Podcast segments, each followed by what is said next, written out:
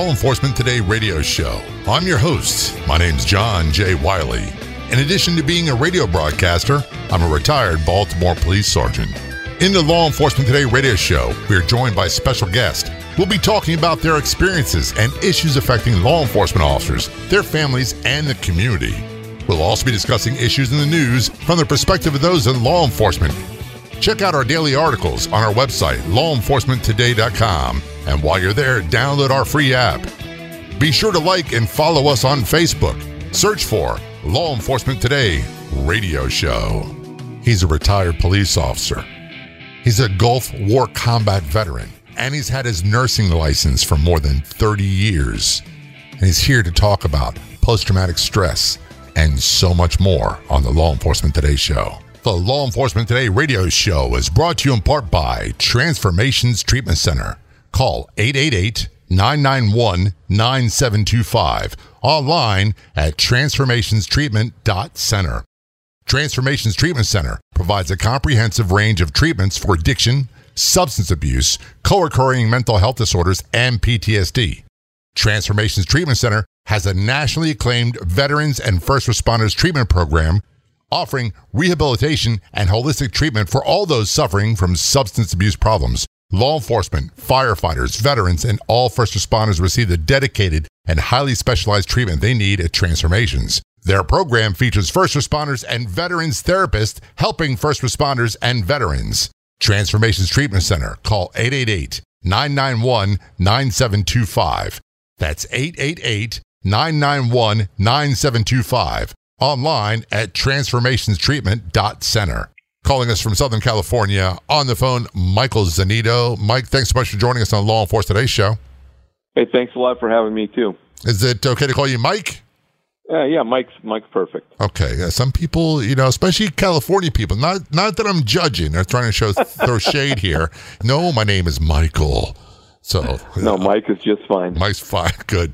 Before we get into details, you got a pretty impressive background. Give people just a brief overview of your experience. We'll talk more about that uh, later on. But start to finish, law enforcement and all everything else that goes with that.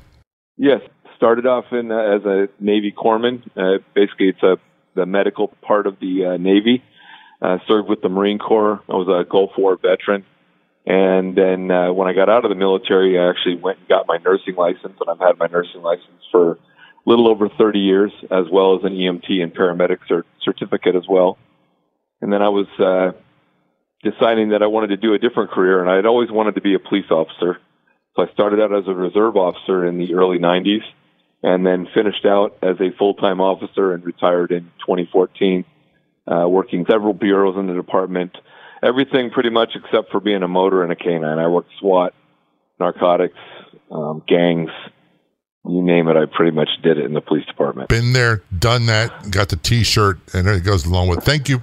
In all honesty, thank you for your service. The, the Navy corpsmen don't get enough credit, in my opinion. I grew up in a career Navy family, and this is just a very quick story. I was going to doctors left and right. I had tonsils removed, adenoids removed, uh, always had like cold like symptoms. And I went for a physical for high school, and a Navy corpsman took one look at me and said, How are your allergies? And we all went, What are you talking about?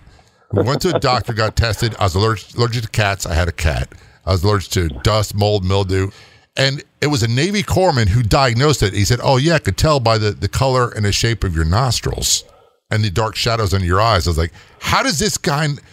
He was amazing. So, from what little I know, the, the Navy corpsmen they they see a lot of combat, especially ones that are assigned to the Marine Corps, and they deal and address all the trauma needs for the wounded Marines. Is that what you did?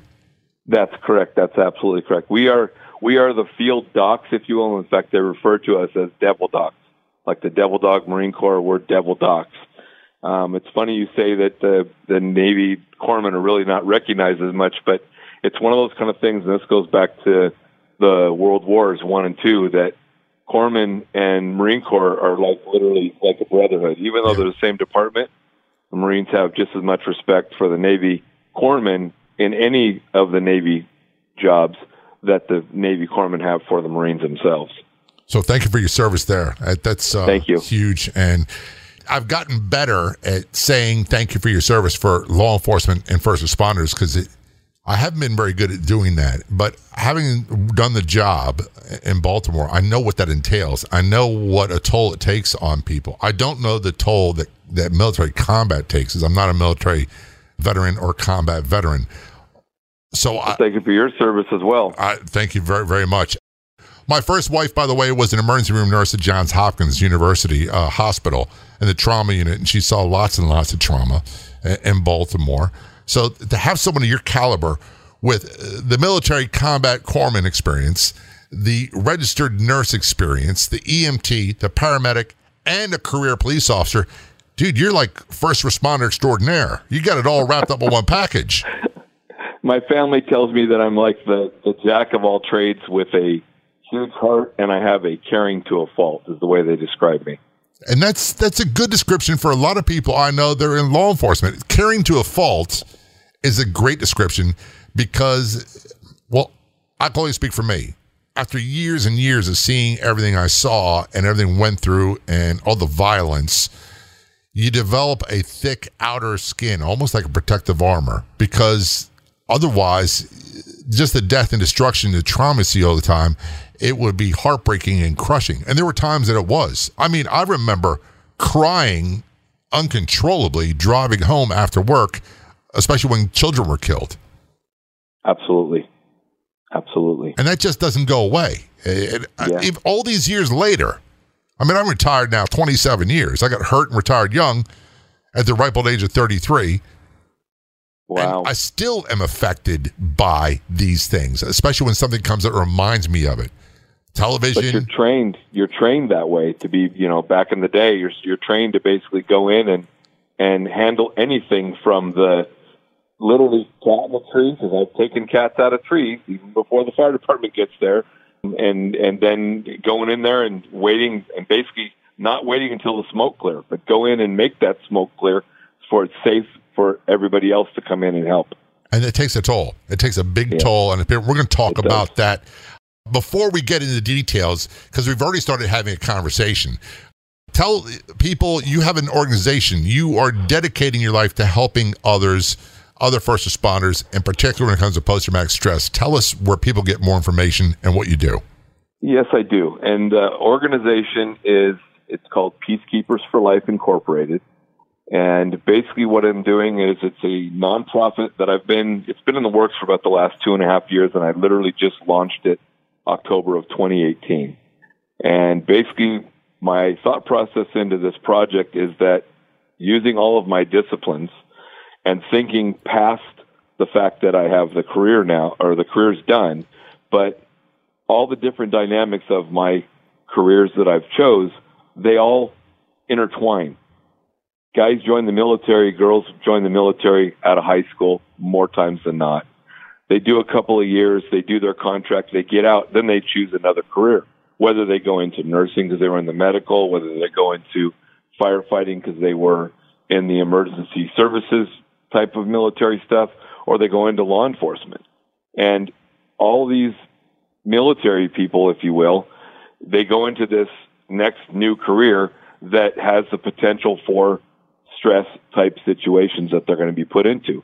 But if, like now in this day and age, we've got the Iraq and uh, Afghanistan and then the Gulf War from the 90s, all of those veterans that are coming out of the military and going to these other services, first responders, police, fire, nursing, any of that kind of stuff, even dispatchers. Dispatchers are even under this umbrella that I'm finding yeah. a lot more as I go through this, is that they're bringing some of that post-traumatic stress that they already have already been exposed to as a kid and not really properly trained on how to deal with that dynamic. And some of them have never even seen anything worse than a paper cut, and they're thrown into the, the fire or the pack of wolves, if you will. So now they're coming into this new career, the first responder career, and they are being thrown in again. They get more training, however, they're being put into situations that maybe they're not used to seeing, and they're kind of being trained to say, hey, you know, suck it up, let's go, let's you know get back in the fight, let's move on. Also being trained like that in the military, okay, yeah, you got hurt, but we got to get up and still finish the mission. And then they the adrenaline and all that kind of stuff, and then as things settle, it's like, wow, I went through a lot of stuff. I'm feeling really weird. What do I do? So this organization that I started is basically going to be an education and advocacy program where I literally travel the country and talk to pretty much, and I'll simplify it, anybody that will listen. And it doesn't necessarily even have to be a police department command staff, but it can be the rank and file at a annual inspection where I'm talking to the whole department, talking to police academy uh, recruits about things that they will come in contact with in the police department job, fire department academy recruits, talk to them, go talk at a dispatcher conference. But I'm basically educating and advocating about the effects of PTSD in police, fire, military, first responders, dispatchers, nurses, pretty much anybody who's going to see something gruesome in their life during their career path. But I'm not bringing it from the clinical or the, um, I don't want to say educational because that's kind of downplaying a little bit, but I'm bringing it from the streets and trenches perspective. Because I will tell you, in my careers of both military as well as police, I have gone to counseling myself Yeah. and talked about some of the things that I'd seen over my years of my career path and whatnot. And basically, I got really frustrated on several occasions because I'd be sitting in this really nice office, really nice couches, sitting across from someone most of the time younger than myself who has a little bit of life experience, who's really book smart, and it reflects on their walls of their diplomas and all their nice little certificates that they have on the wall. But they've never been a police officer, they've never been a firefighter, they've never been a nurse, they've never been in the military. They have family who's been in it, but they don't have any idea or seen any of that stuff that I'm talking about firsthand. All right, we're going to take a short break. This is the Law Enforcement Today Show. We're talking Mike Zanito. We're going to take a short break. We'll be right back. We all know that law enforcement, first responders, and military have dangerous jobs. They see and experience traumas that most can't even imagine. And all too often, that takes a toll, leading to substance abuse, PTSD, and co occurring mental health disorders. Transformations Treatment Center is dedicated to helping protect those who protect. Call 888 991 9725. Online at transformationstreatment.center. Transformations Treatment Center provides a comprehensive range of treatments for addiction, substance abuse, co occurring mental health disorders, and PTSD. Transformations Treatment Center has a nationally acclaimed veterans and first responders treatment program, offering rehabilitation and holistic treatment for all those suffering from substance abuse problems. Law enforcement, firefighters, veterans, and all first responders receive the dedicated and highly specialized treatment they need at Transformations. Their program features first responders and veterans therapists helping first responders and veterans. Transformations Treatment Center. Call 888 991 9725. That's 888 991 9725. Online at transformationstreatment.center. Attention timeshare owners. This is an urgent consumer alert from Resort Release, a national company specializing in helping consumers legally get rid of their expensive timeshares. Once you've made that decision to get rid of your timeshare for any reason, Resort Release is offering a Better Business Bureau accredited way to legally get rid of your timeshare guaranteed. We guaranteed to get rid of your timeshare payments permanently. Even if you've tried another company to get rid of your expensive timeshare, call now and see if we can help you. At Resort Release, you don't pay anything until you're ready. If you're ready to learn how to permanently get rid of your costly timeshare, make this complimentary free call right now. 800 472 0214. 800 472 0214. 800 472 0214. That's 800 472 0214. When you have a chance, be sure to go to our website, lawenforcementtoday.com, and download our free mobile app. We have a version for your Android and iPhone devices. It's 100% free. Get it at lawenforcementtoday.com. Back to our conversation with Michael Zanito. Mike, career law enforcement officer, Navy corpsman, nurse, EMT, paramedic. You've you've had to seen it all, done it all, and now you're dedicating your life to helping first responders. You made a good point earlier. Dispatchers. I was not aware until we've had several guests on the show that were dispatchers what it was like from their perspective and how difficult it would be. And the way I try to explain it is I remember we get a bad call. Let's just say a child stopped breathing is a medical emergency, and your mind's like, oh, I got to get there, can't have an accident. Your adrenaline goes up.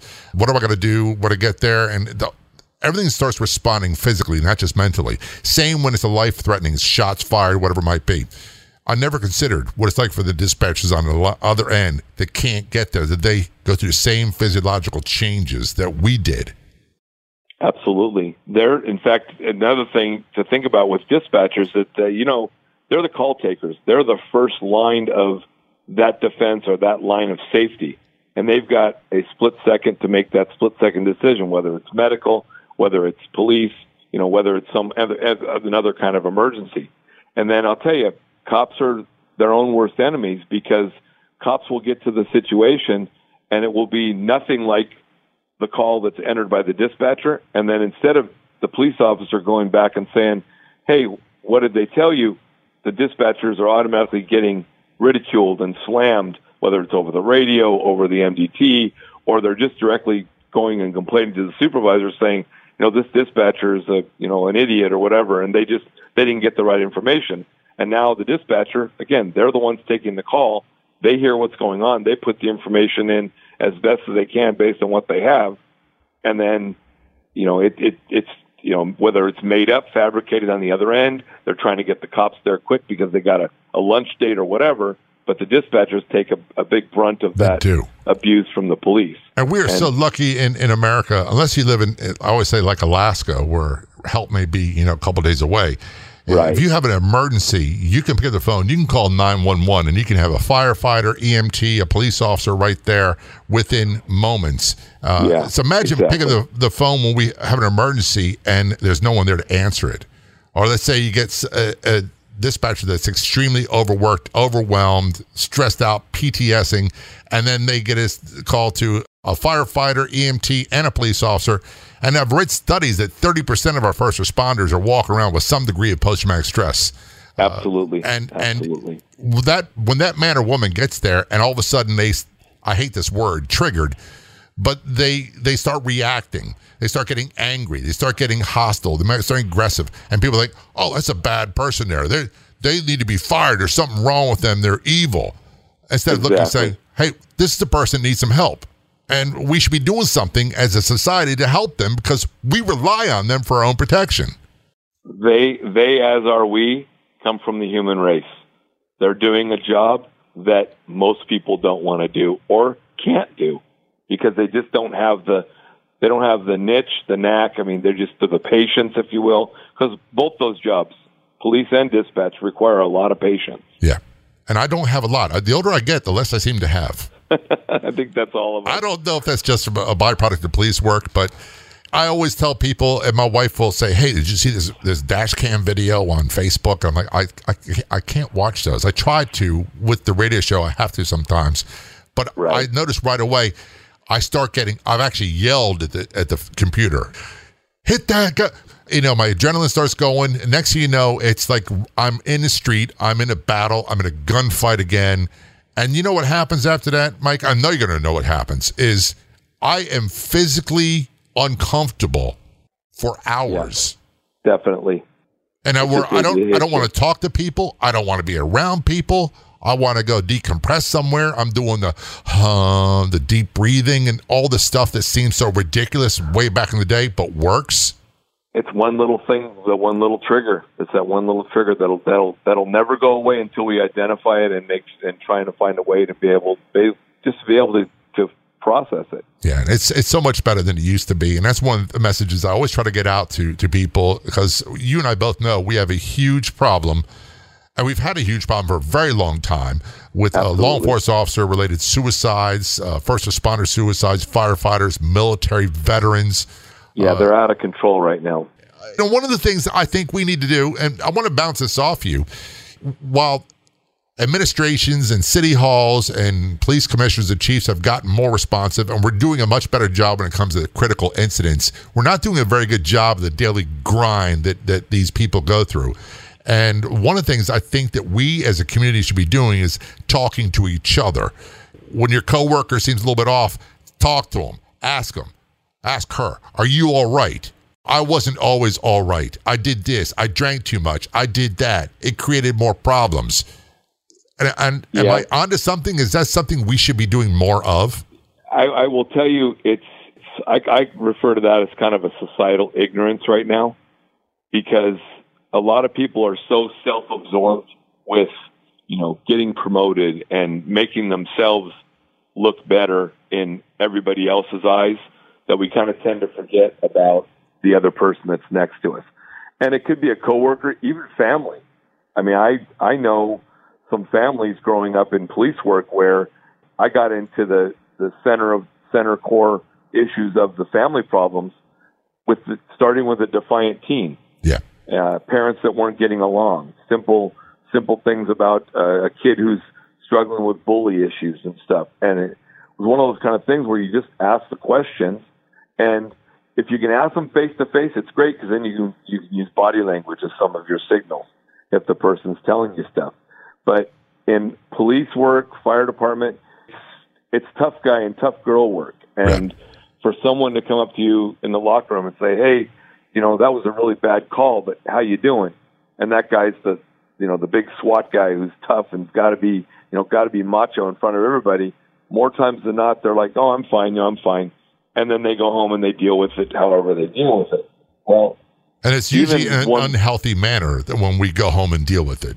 Absolutely, the alcohol, the drugs, you know, yell at the wife, yell at the kids, whatever. It's it's that's not okay, but it's become a routine in our society, if you will, and it's one of those kind of things where my one concern is is I don't want the knee jerk reaction that I'm starting to see the cycle in cities and command staff where they're starting to identify it as a workman's comp issue because again, and it goes back to a conversation I had with someone a couple weeks ago. I don't like the PTSD. I don't like the D of it. I hate disorder, the D of it. It's an it's yeah. an injury, if you ask yeah, me. It's not a, a disorder. It's an injury or an illness because yeah. both an injury and an illness can be fixed. Right. A disorder means something's wrong with that person.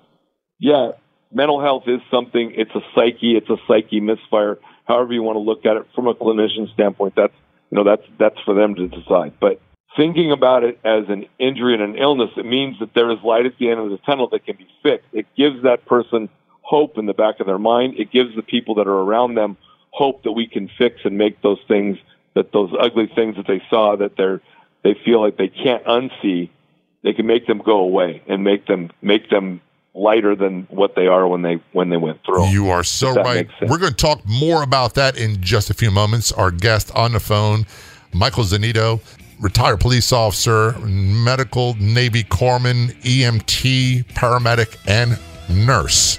Talking about PTS, PTSI, and so much more coming up on the Law Enforcement Show. Don't go anywhere. We'll be right back.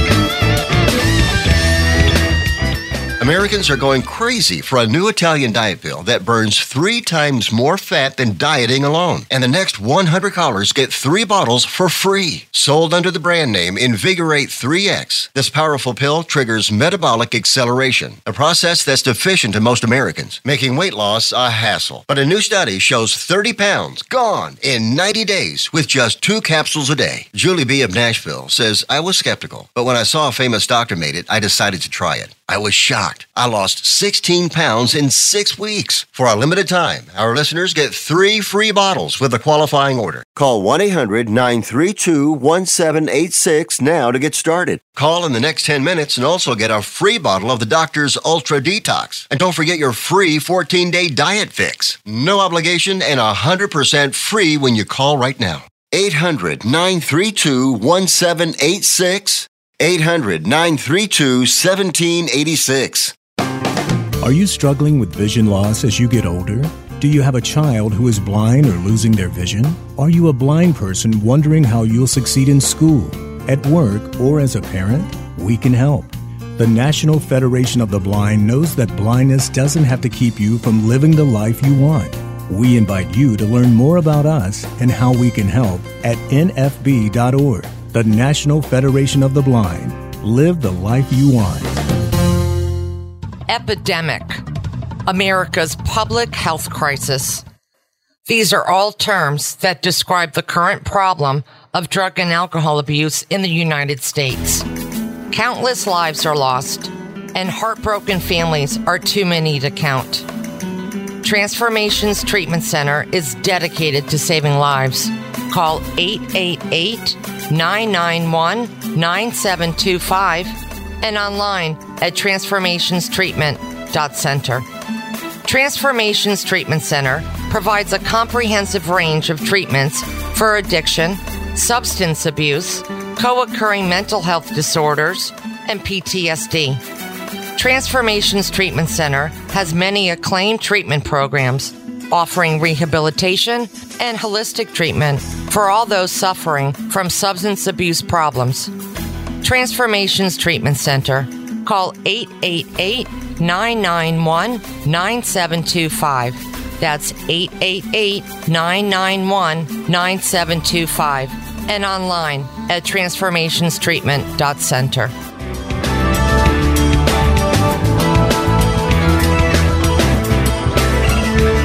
Back to the Law Enforcement Today show. Our guest, Michael Zanito, on the phone, calling us from Southern California. Mike, uh, thanks so much for joining us today. And I really appreciate you having me on here. I'm so glad you said what you said at the end of the last segment about PTSD versus PTSI. I personally believe that more military uh, veterans, more first responders, dispatchers, corrections officers, nurses, EMTs, firefighters, police officers, deputy sheriffs, whatever terminology you want to use, would be more willing to seek help if we didn't have the stigma of the mental disorder that goes along with the symptoms of PTSD in the description. I, I really am convinced right. of that. You're absolutely right, and it's it, it's another one of those kind of things where, with my mission or my cause, if you will, is that this I, I really emphasize the streets and the trenches perspective, because I honestly am going at this face to face, both feet forward, at a running pace. That basically I'm going to go into a room, 300 to 3,000, 5,000, whatever, go in there, tell my story, talk about things that I've been exposed to, not details, of course, because I don't want to trigger anything in the room, but Right. talk about things that I've been exposed to. What are some things and avenues that I've used on, on the out and firsthand perspective? That way I can identify with the room more than just having a psychologist or psychiatrist come in and talk.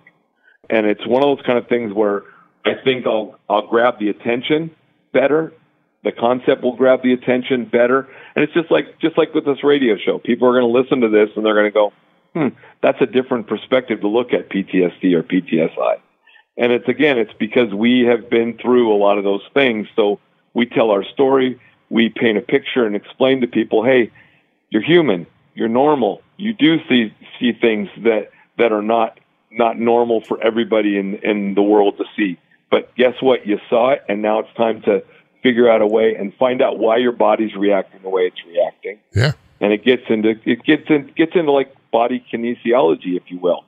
Um, but it's one of those things where you know why is my blood pressure going up? Why why did I get scared when I've never been scared of anything like that before? You know why did and it's simple of seeing blood and guts.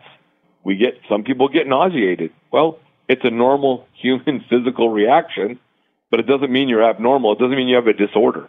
It means you have something that that that was off in your body, and and that's what we're going to talk about in, in, in those in those talks and conferences that that I'm doing. Well, what ended my career was I wound up hurting my wrist. A, a guy tried to shoot me with my service weapon while still in my hand. It was a life or death fight over it. And at first, it seemed like it was sprained. Uh, Wow. But it turns out it was, I think the they call it like a traumatic arthritis and tearing of ligaments and there's bone on bone. And so I've had two fusions, a couple steel plates and screws and all that. But what I'm getting at, Mike, is that no one in my family or myself, most importantly myself, will think that my hand and my right wrist will be like it was before the injury. Right. If you break your arm and it has to be reset, you need pins and screws. No one expects it to be like it was before. You can still do a lot of things with it. You can have a full life. It can do a lot of things but I don't have this unreasonable expectation that I'm going to be voila like I was before this bad stuff happened. Yet, when it comes to brain, so often when someone's been exposed to repeated trauma and violence and death and destruction, and there's that injury, for lack of better words, we seem to think that we can think our way out of it. We can use willpower, uh, suck it up, buttercup, you know, have a couple beers, and I'll be fine. Exactly. And the other the other thing along that line is that with us being the protectors, whether we're police, fire, doesn't matter. Any any of those disciplines we've talked about in the prior segments is that we don't want to go home and talk to our wives, our kids about that incident because it was bad enough for us and we want to protect our family and their psyche or their their mental their mental health or their you know their minds and hearts and not have them relive it with us and then we leave it bottled up and you know and find our other coping mechanisms. Then we start to process it and we start to process it in our own way and it doesn't go away unless we talk to somebody about it. But then on the other hand is that when we go home, what does the wife, what does the husband do? Honey, how was your day? You know, oh, did anything happen today at work? And you're sitting there, you know, after you got done with that that dead kid or that person that got killed or that bad car accident and you cried all the way home, your eyes are puffy, you walk in the door and oh, everything's great yeah. because you want to protect them. Well, that's it's that's just a normal thing. I mean, we become cynical and and and I I'm trying to find the word for it. Uh, well, just, I think the, one of the words that, that really comes to mind, and from my own experiences, is you begin to isolate. You isolate from the people that really matter, Absolutely. And it's done to protect them and to protect ourselves as well. I mean, I didn't want my wife to know how violent it really was. I didn't want her to be any more afraid than she already was. I didn't want my mother to be any more afraid than she was. Right. So I didn't want to talk about it. And I also, there was a protective measure. I didn't want to talk about it either because I couldn't talk about things like that and not respond. And I wound up usually responding by getting very angry. Yes. Yes and it's it, it's a, it's just it's a normal it's a I don't want to say it's a natural reaction, but it's a reaction that at the particular particular time in that moment when you're being asked, you know, your response is just leave me alone. I, I'm fine. I'll be fine. Just give me a minute. You know, give me some time. Whatever it is. And then that um, person that funny. loves you thinks like, well, what did I do wrong? And, and exactly. why are you jumping all over me? And I will tell you, early in my police career, I took my wife at the time on a ride along with me. Are and you nuts? Was, are, are yeah, you exactly. And that's that's the exact reaction that I got because for the first five years of our marriage, she was like, "I don't even know what you do. I don't know." You know, I, I don't want to worry about you, but I do worry about you because you're a police officer. But I, I don't know what you do. So I finally just got tired of hearing that. I said, okay, come on, come out on a ride along. And it was an afternoon shift, and went and we got in a pursuit of a stolen vehicle and ended up the kid bailed out of the car. The car rolled into a house, and I held him at gunpoint for what what felt like 20 minutes until my backup arrived. And she's hunkered down in the fetal position in the in the floorboard of the passenger seat of the police unit, and she's like, "I want to go home. I don't want to do yeah. this anymore." So I thought my career was over because it was one of those kind of things. But it was one of those things where, through the rest of our marriage, she had a whole different respect for my job, but yet now she didn't she didn't ask the questions of how my day was. If I came home quiet, she kind of just let me alone and we just, you know, did our own thing or whatever. And then if I came home and I wanted to talk about something, I'd talk, but she would understand that I wasn't giving her full details about what would happen. And I think that my situation's a little different because I had a chance to be exposed to different levels of traumatic events, but also I was a multi hat wearer kind of guy. Just like police officers wear, you know, you wear a lot of hats. We're yes. counselors, we're, you know, protectors, all that kind of stuff. My thing is, is that I was able, as a nurse, you know, I got to give that compassion counseling about the loved one they just lost and go in with the doctor and, you know, say, I'm sorry this happened. So I have a different dynamic, a different outlook I get to look. So when I talk about stuff with that with my wife, it was one of those things where I just, you know, I I didn't sugarcoat it, but I didn't give her all the details. But I was still able to talk a little bit to vent and get some of that off my chest, and that helped. I think it's a great idea, and I'm glad it worked for you. I'm sitting here thinking, I wish I could have done that back in the day. I don't know that it would have prevented the, the end of our marriage. I'd always say that I have to look at my my part of it. That my inability to handle better or more effectively the things that happened to me as a result of being a police officer or a police sergeant in Baltimore is what contributed largely to the the end of our marriage. Uh, for a long time, I was so focused on her and what she did or didn't do. Now I'm looking at I brought this perspective into the family dynamic, and I need to find a way to get better at dealing with it and handling it and how to have a better life in spite of. We're talking with Michael Zanito. This is the Law Enforcement Today show. I promise you, you don't want to miss the rest of the conversation, so don't go anywhere. We'll be right back. Want to fly somewhere? Looking for cheap flights or cheap tickets? Then call. That's right. Call the low cost airline travel hotline now for prices so low we can't publish them anywhere. Low Cost Airlines has all kinds of cheap travel deals. Fly domestically and save up to 75%. You can even fly internationally and save even more. Yes, fly anywhere in the world and save a lot of money on your plane tickets. We'll even save you money with cheap travel deals on hotels, rental cars, even complete travel packages. So don't book your tickets until you call us first for the absolute cheapest prices on U.S. and international airline tickets and hotels. Call right now for prices so low they can't be published. Travel experts are here 24 7 to help. 800 451 8603. 800 451 8603. 800 451 8603. That's 800 451 8603.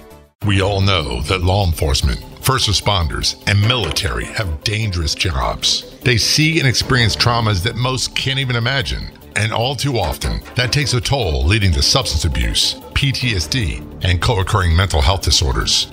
Transformations Treatment Center is dedicated to helping protect those who protect. Call 888 991 9725. Online at transformationstreatment.center. Transformations Treatment Center provides a comprehensive range of treatments for addiction, substance abuse, co occurring mental health disorders, and PTSD. Transformations Treatment Center has a nationally acclaimed veterans and first responders treatment program, offering rehabilitation and holistic treatment for all those suffering from substance abuse problems. Law enforcement, firefighters, veterans, and all first responders receive the dedicated and highly specialized treatment they need at Transformations. Their program features first responders and veterans therapists helping first responders and veterans. Transformations Treatment Center. Call 888 991 9725. That's 888 991 9725. Online at transformationstreatment.center. My name is Lola Silvestri, and I'm going to be 95 this year. I was very independent. I fell, and I had to have Meals on Wheels. America, let's do lunch. One in six seniors faces the threat of hunger, and millions more live in isolation. Drop off a hot meal and say a quick hello. Volunteer for Meals on Wheels by donating your lunch break at americaletsdolunch.org. This message brought to you by Meals on Wheels America and the Ad Council. Back to our conversation with Michael Zanito on the Law Enforcement Today show. I'll be honest with you, I loved being a police officer. I still am very proud of what I did. I'm not always happy about the after effects, the physical effects, and well, say mental effects. That's physical as well. It's not just a mental thing. And I always say to a lot of people, and they say to me too, and on the show, look, look, I'm damaged goods, and I go, I am too, and then we laugh and laugh, and they say, by the way, welcome to the club. It is a big club. There's lots of people in this club of damaged goods. And it doesn't exactly. mean that life is over or horrible. That's the message I want to get to people. It just means that I have to recognize my limitations and uh, that they're nowhere near what people would think. When we look at the media and their influence we look at cop films and cop movies, they, always portray at least one guy. And the same with firefighters. One guy that is a drunkard. He drinks too much. He's been divorced three times. He's behind on his alimony. He doesn't see his kids, and he's popping pills. And I look at that guy differently now. I look at it as probably a suffering person. Is probably suffering from some some degree of PTS and possibly addiction issues as well. But they want to portray this guy as just an evil, vicious, no good bum. And that's, that's, how they get their ratings. Uh, and that's one message we're bombarded with. And the other one we get is we'll see movies and they'll say, so and so is a combat veteran uh, and he came back home.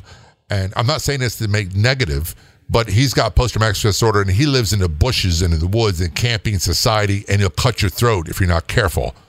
And those right. are the two exp- extremes they always show. And that's not the reality of what we're dealing with. It's it's it's really not. It's it's one of those kind of things where, you know, I mean, take take the Vietnam era. It came home and every, they were all labeled as the baby killers. Okay, I talk to Vietnam vets almost three, four, five, six times a week at the local VA out here in California, and you know, that's a stigma that they've had to live with for the last 50 years. And it's really unfortunate because they've got that label, but they're really not. You know, they weren't nobody knows what they were doing over there. They, were fighting a war that we shouldn't have been over doing or, and all that. But you got guys like the police, police uh, now, especially, and you bring up the media. You know, the probably the worst thing that I could say that affects PTSD and police suicide, fire suicide, all that stuff today is the media is got it on the forefront because we are trying to get that whole stigma of cops are just out there to kill everybody and they don't care about criminals. They just want to kill anybody that's in front of their gun, and, and that's just not true. We we know that's just one complete extreme. Um, without naming, you know, particular cases that have happened all over all over the country this last couple of years. Right. Police suicides, first responder suicides, has been something that has gone on for decades, but it's on the forefront today because we're talking about it. Um, PTSD is talked about. It's been around forever. It's gone through different labels. It's been shell shock. It's been, you know, traumatic stress. It's been uh, CSID. I mean, it's got all kinds of different labels. But it's one of those kind of things where something has to be done because we need to slow the process down. I'm a realist. It's not something that I'm going to be able to save everybody with my mission, with my project, getting my team together. We're not going to be able to save every life. Just like the whole 22 to none uh, veterans thing, and I'm not trying to downplay that or or, or make that. Oh, I, I get exactly what you're saying. You, yeah, it, you can only do what yeah. you can do, and you can't do more exactly. And it's one of those kind of things. Like I said, we'll go talk at a conference. I'll talk to a couple hundred people. If one person stops me out in the hallway and says, "Hey, you know what? You really hit home with what you're talking about," my mission is complete for that for that speaking engagement because I I hit somebody. I got somebody and and it's and it's a, it's going to be a start there. But it's one of those things where you also have, and I, in fact, I believe out in Florida is one of the first states where they're actually recognizing uh, PTSD as a workman's comp thing. And I think that's a great direction to go, but I also don't want it to be one of those things where, because at least out here in California, you mention anything about PTSD, stress, psych retirement, any of that, you automatically lose your, lose your gun. And it's one of those kind of things where a police officer getting their gun taken away in any situation messes with their mind, their their psyche, everything everything about their identity is around that gun and that badge. Right. And when that's taken away, that can be a that can have a negative impact that is irreparable for a long, long time.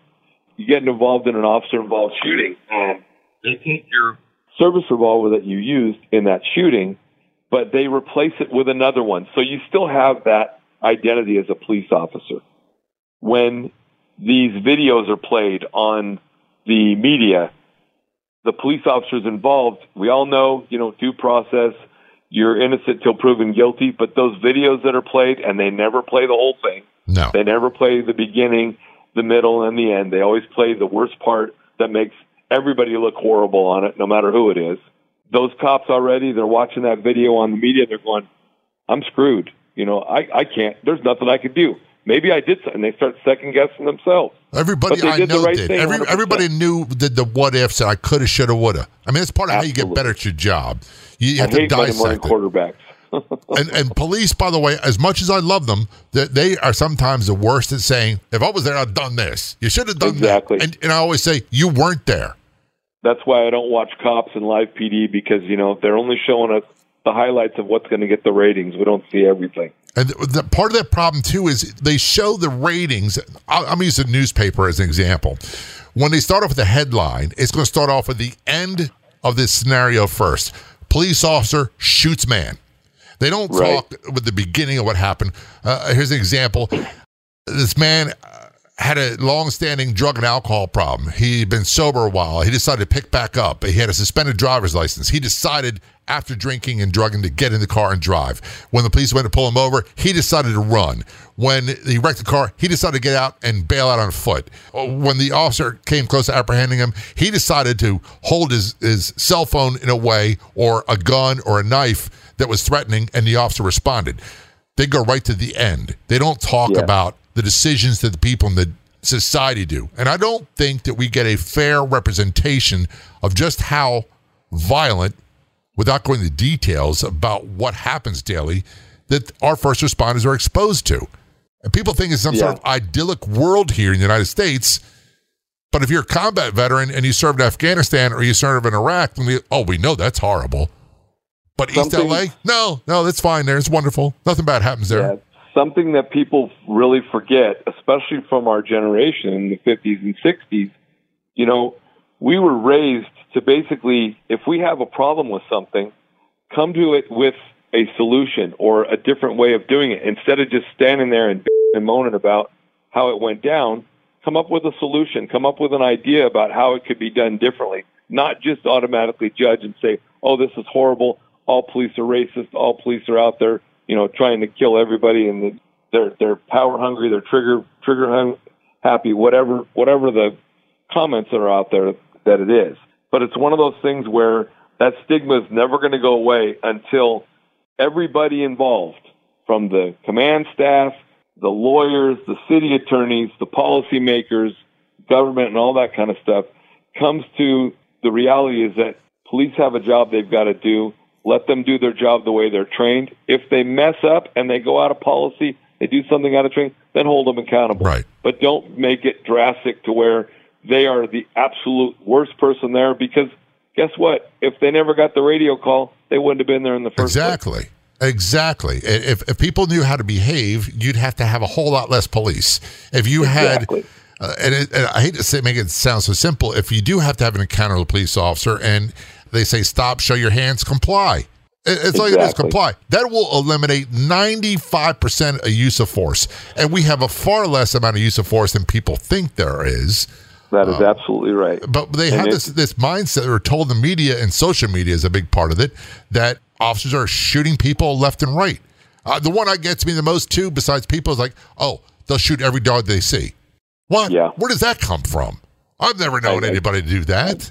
I've never I've never shot a dog. No, and that's the last thing I ever want to do. I, and I never want to shoot a person either. We're getting close on time. You brought up so many things, and I, you know what to do is we have to have you back because there's so many conversations to have. There's so many things to talk about. When we talk about PTS, that's the end result of being exposed to so much stuff. Life does get better, so tell people can get more information about you and what you offer. Okay, well, I'm going to give I'm going to give you my phone number directly. It's uh, 714-290-2571. That rings right to me, and uh, if I don't answer it, it'll be forwarded to someone who will. And uh, my organization is Peacekeepers for Life. The motto is it never stops, even when you come home, on, off duty, after you retire. It never stops. The mindset's still there. And basically, we are here for any type of speaking engagements, conferences, anything that we can go out and educate and advocate the public. And that includes community groups and churches. It's pretty much anybody that really wants to talk and learn about advocacy and education about PTSI. Michael Zanito, thanks so very much for your service and thanks for being a guest on the show. Very much appreciated. Thank you very much. Take care. Thank you so much for spending part of your day with us here at Law Enforcement Today.